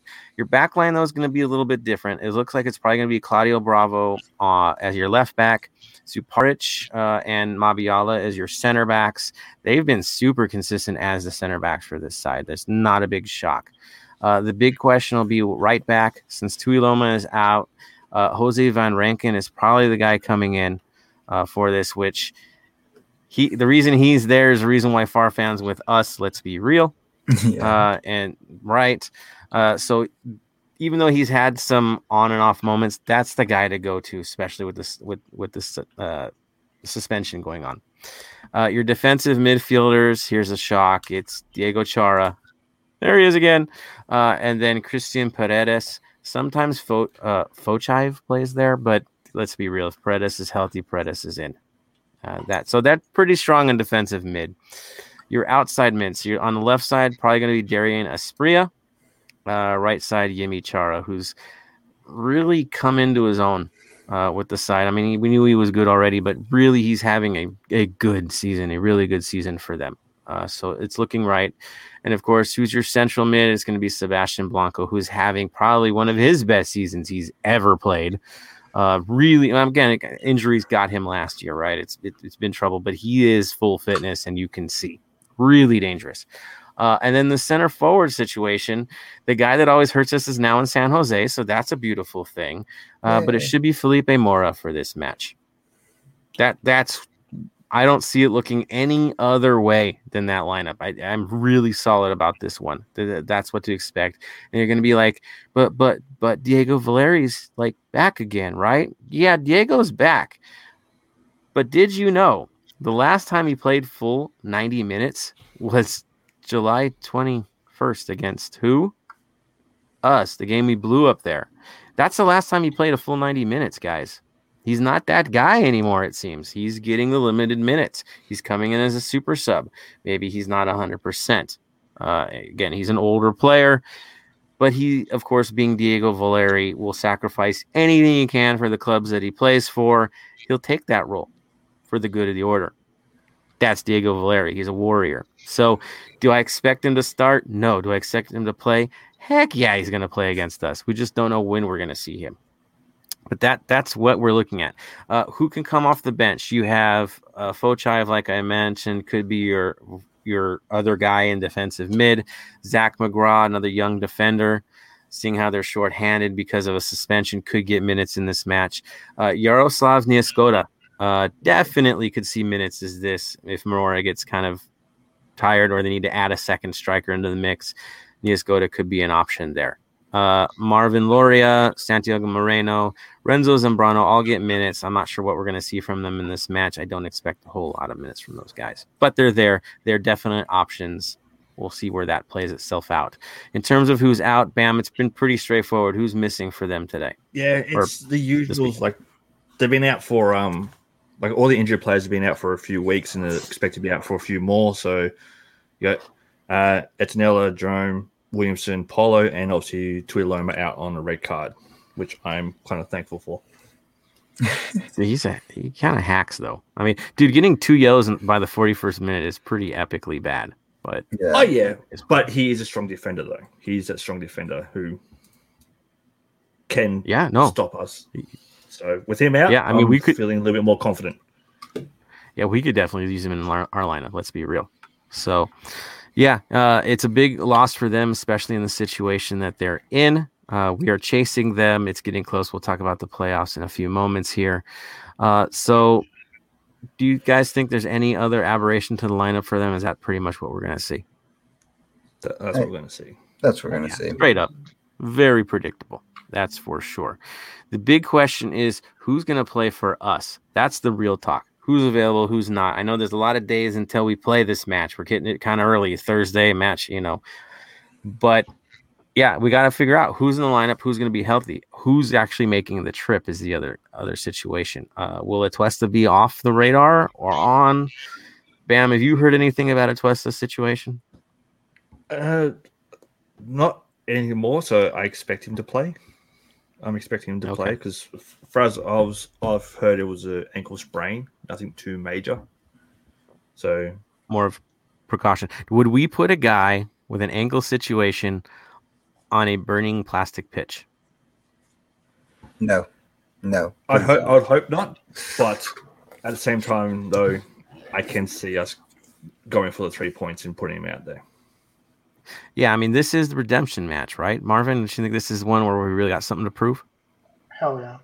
I the, Portland is one of my biggest rivals. I hate them so much. It's just they're right up there with Galaxy to me. Like they're they're like the epitome of what I don't like in a soccer team. Like they like play really hard the first 15 20 minutes, score a goal, then defend the hell out of it, play dirty, cheat, and then the last 10 minutes they score a goal and win us. And it just drives me nuts how it's always that that equation with us. And I'm like, just don't let them score at the end, please. Like I'm so tired of that type of soccer that they play. So I would put Twist out there. And I think we have something to prove against them.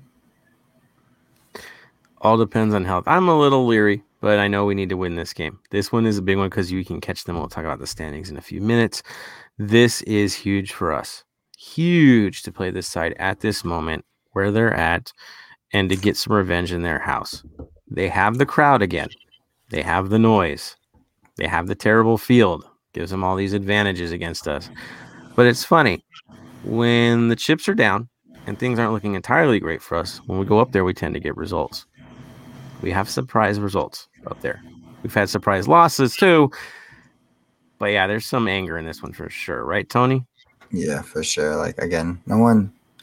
I don't, think I've met a LAFC fan who thinks, "Oh yeah, Portland's a pretty good team." You know, you know, just sunshine is a rainbow. We they uh this this is always gets down and dirty. It's never fun. It's like even when we go there, it's it's never even like it's fun because it's like we're visiting Portland, not because of the team, but it's like Seattle, like I respect Seattle. Like when they win us, I know they won us. And I'm like, okay, fair game.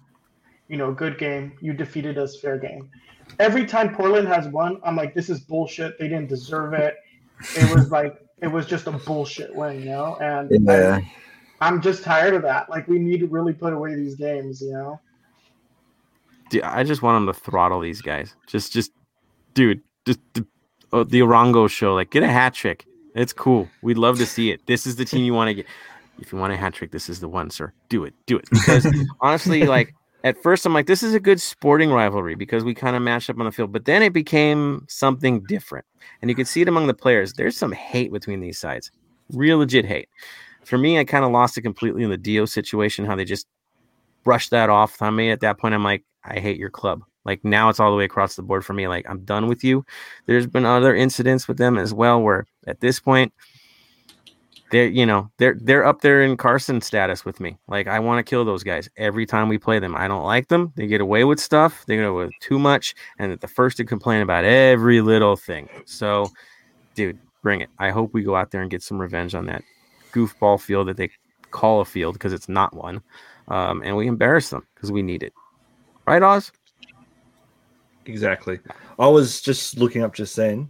Another thing that falls in our favor is we won't be sending anyone to Vegas this weekend. Hmm. Vegas don't have a game this weekend. Do we see Torres? He scored on them before. Yeah, so maybe.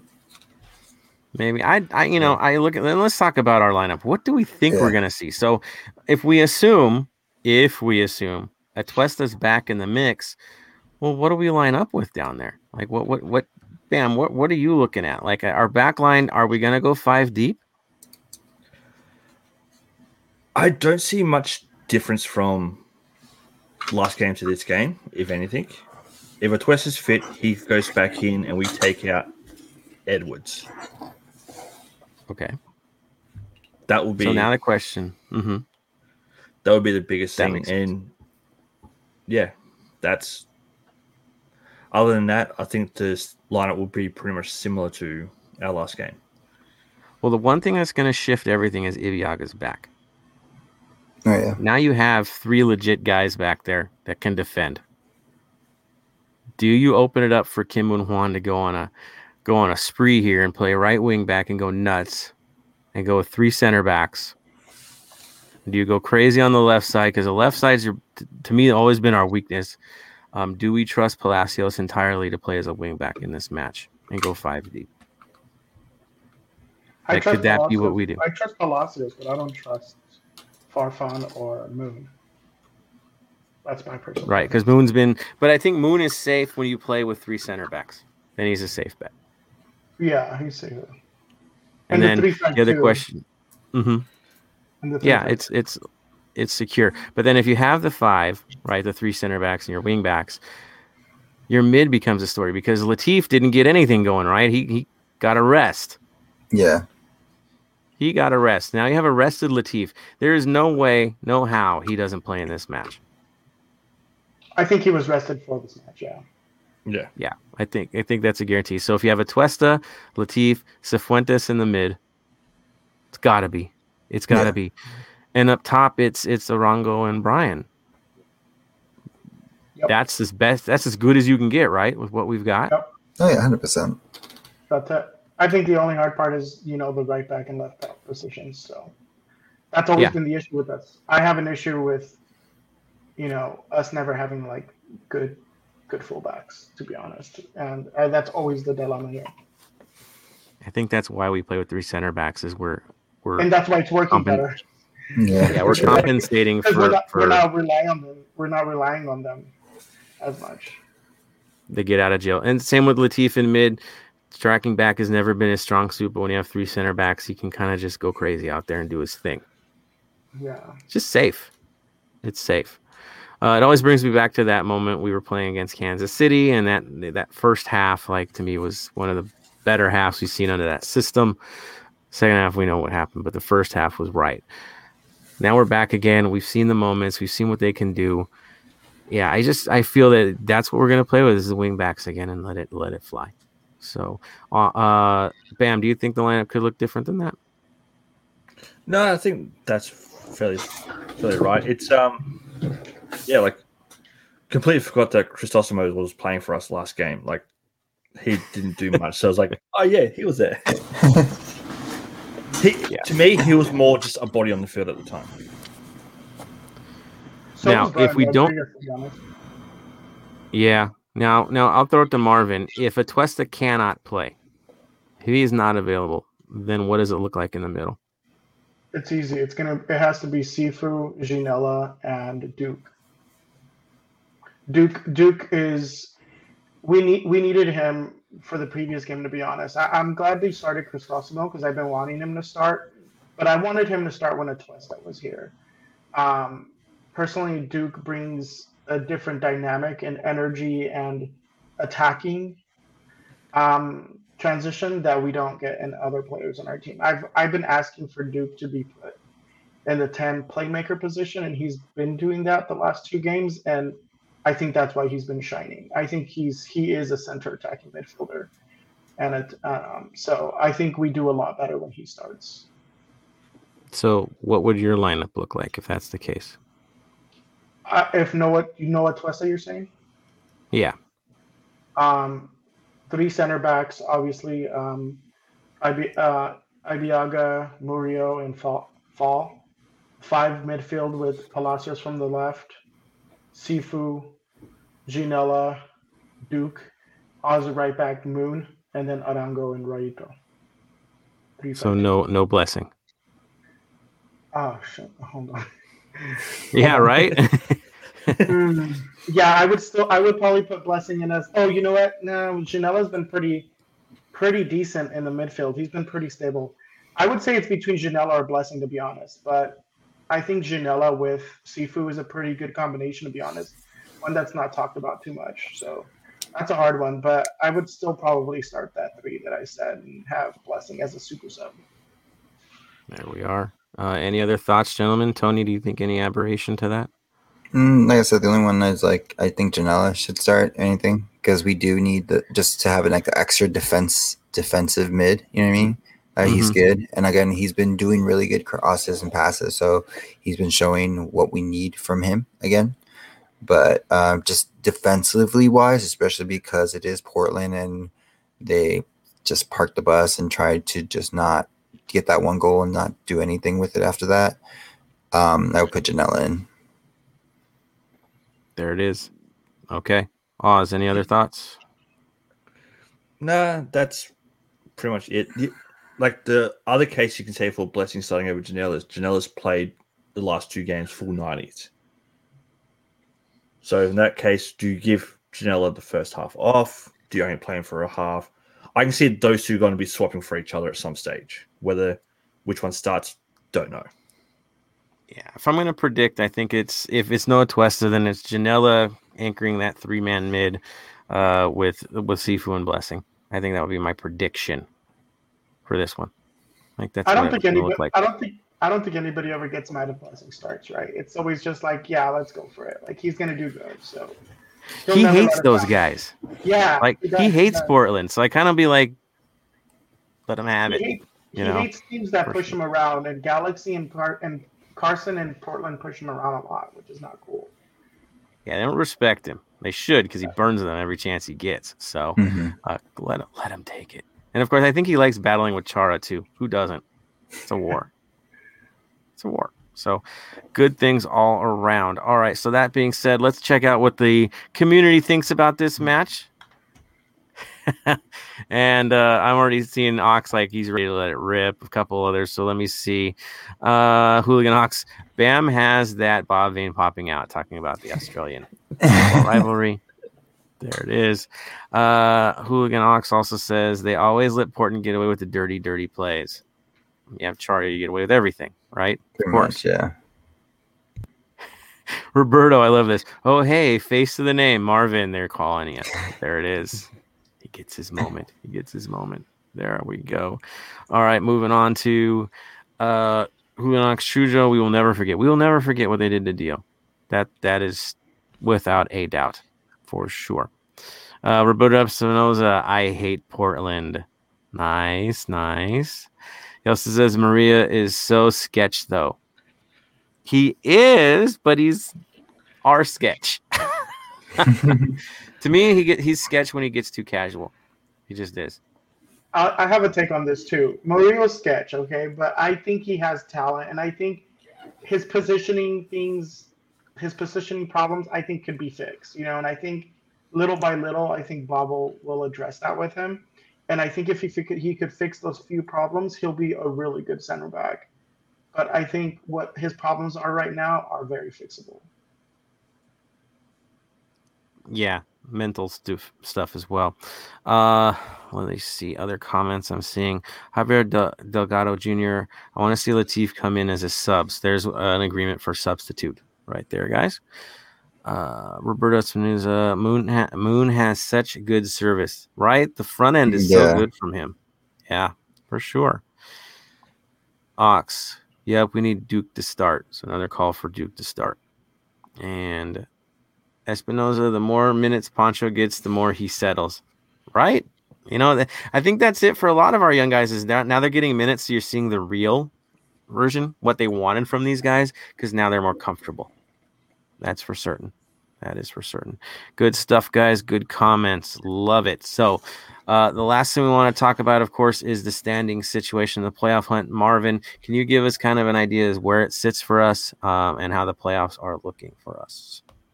So right now, LAFC sits at seventh place with 33 points, tied with Real Salt Lake, uh, who I believe won the game at the like pretty last minute against San Jose, which really upset me. I was watching that game and I was like, "Sweet, we're gonna be above Real Salt Lake," but they got the win at the last minute. Um, anyway, that jumped them to sixth place ahead of us on goal differential, two goals differential. So uh, we went from sixth to seventh on that game. Still, though, we're in the playoff position, which is where we want to be. And, you know, going into the Portland game, I feel like, you know, I feel pretty positive. I think the guys are going to give it everything they can to really climb up the table. Um, Real Salt Lake is going to be playing Seattle on Saturday, which is good news for us, I think. You know, if we want to climb up the table, our, our the ones above us have to, you know, do worse. So um, it's good that they're playing. It's good that they're playing Seattle. Um, so yeah, that's that's where we're at. You know, I think with with one or two wins, we could climb up the table up to like fifth place, maybe even fourth. Yeah, I think fourth is Yep. kind of the the pinnacle at this point for us. If we get to fourth, it's been one hell of a turnaround, which would give us a home game in the first round. Can you believe that? Um, possibly against our rivals, right?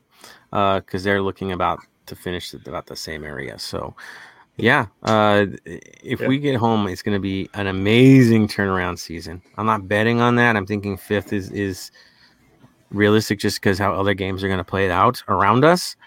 But dude, if we run the table, yeah, it could be even higher than that. And we're looking at we're looking at right now. So a lot pins on this weekend's match. Uh, it really does. It throws everything out of the loop for everybody if we can get a result on the road in Portland. So critical things.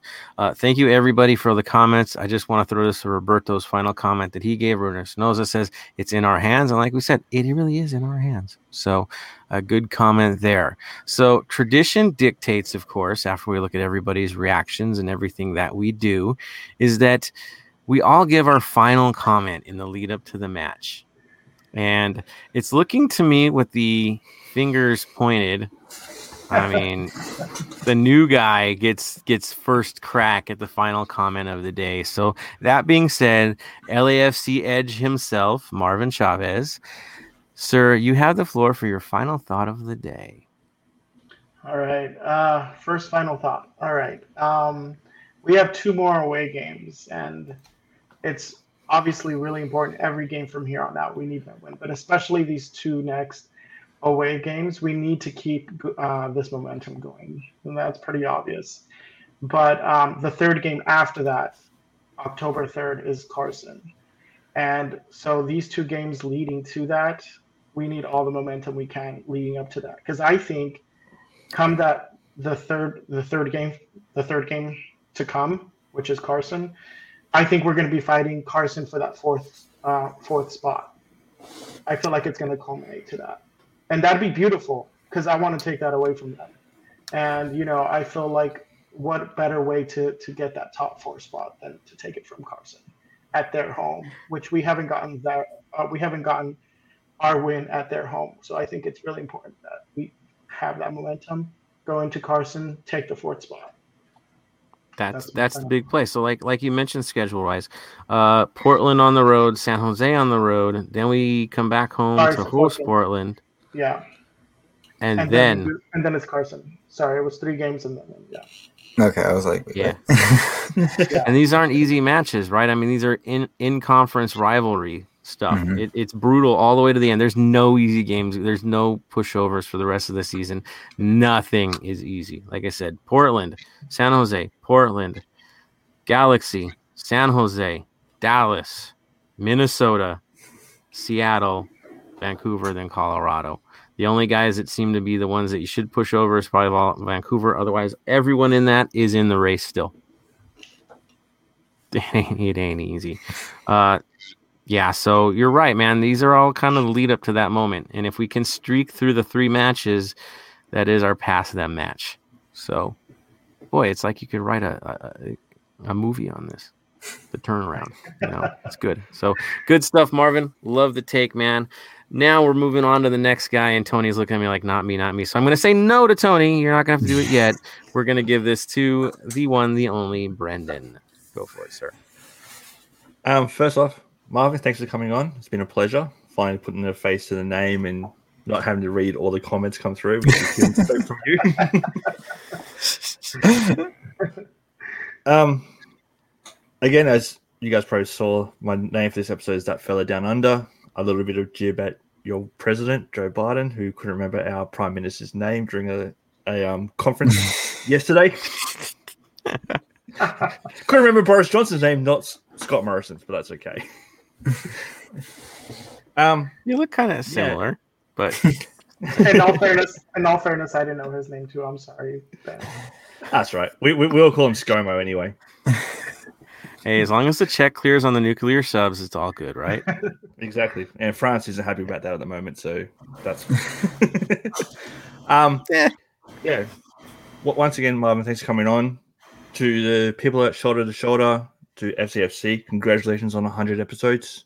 That's a massive milestone. We'll have to get it next time I get out there. I'll have to get out to FCFC and have a beer, have some tea with them. Um, for this game coming up, look, it's three points that we do need. There's not many games we can drop for the rest of the season. Let's get out there. Let's show Portland who we are. Let's, you know what? Let's destroy them. Let's just destroy them. Yeah. Tired of the conversation on them and getting away with stuff. Good stuff, Brendan. Uh, that moves it to Tony. Tony, final thoughts, sir. Um, first again, like Bam, thank you, Marvin, for coming on and stuff like that. It's, it's like I said, it's been very odd to hear the takes instead of reading the takes all the whole time. um, so uh, glad to have you on. Glad you can make it on. Um, like I said, we need these three points. Um, a tie is, of course, okay, I guess, because it's like we're still in the running and stuff like that. But since it's Portland, I want the three points. Let's just be honest. Let's, I just want the three points because it's Portland, and I just want to embarrass them. Um, for all the the 3252 that are traveling to Portland, be safe out there. You know what I mean? It's still as much as like we still are in uh we are free to go wherever we can. We still have COVID protocols, so you always just be safe, be but have fun. Um, again, thank you shoulder to shoulder for their hundredth episode. Thank you FCFC for their hundredth episode. It's always been a treat to listen to both of them. Um, again, thank you, Jonathan, for letting me be on the next episode for you guys, and it was a real treat to do that. So again, if you have a chance, listen to the listen. We have many podcasts to listen, not just ours, but a lot more in the community to listen to if you need more LAFC fix before the game. There it is. Again, community is always tight, guys. We, have said this before. There is nothing like the 3252 and the LAFC family and the Pod fam. There's something special about this team and this side, without a doubt. Which brings us to the next thing. We call this episode Warriors, right? That's when we went Road Warriors. And you're like, how do you call it Road Warriors? The only only one one on the road. Yeah, you know what? It's about more than the club. When I called about Road Warriors, I was really talking about those who are traveling to Austin and then traveling to Portland and then going to travel to San Jose. Oh, and then going to go to Carson. And there's going to be these road warriors that are going to every one of those. I guarantee you there's going to be a lot. They're going to to every one of those things. Those are the road warriors. And our guys, yeah, they're showing signs of being road warriors. That was a grinder win in the last one. So they earned it for that match. Now we need to see it again. We need a repeat performance, just like Brian's performance against the Galaxy. We need to see a repeat performance for that one, especially against Portland. So to all of them, thank you, Road Warriors, for making those trips to everywhere to make it happen. Thank you, LAFC, for getting it together and getting a grinder win for once and for all. Uh, we love all this. To the rest of you guys out there following this team, we've had highs, we've had some crazy lows. Realize that we're not completely in the playoffs yet. They still have to get some results in these last few games. They have to be on the right side of it we're certain if they're going to make the playoffs. It is going to be that tight all the way to the end. We could end up in fourth. We could end up in ninth. It's that tight. So, that being said, be positive, support your team through and through, build them up, don't break them down. That's what support's about. Be there for them. Highs and lows, they need you. You see what our boys are made of. You see how they fight for the club. Now they need you through and through to keep fighting for the club. So, on that note, again, thank you guys. Kick childhood cancer, throw up the hashtags. If you're getting to head to TJ, head to TJ. Support the cause for Global Diplomatic. Congratulations to Shoulder to Shoulder. Congratulations to FCFC, FCFC. I, I want to see you on this show pretty soon. We owe you guys, like, we got to host you at some point. Um, so reach out. Let's make that happen.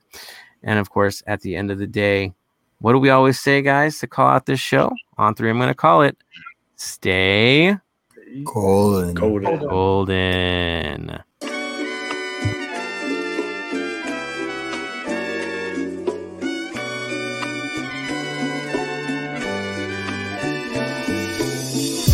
Thank you for listening to the Heart of LAFC. Make sure to leave us a rating and review on iTunes or Stitcher.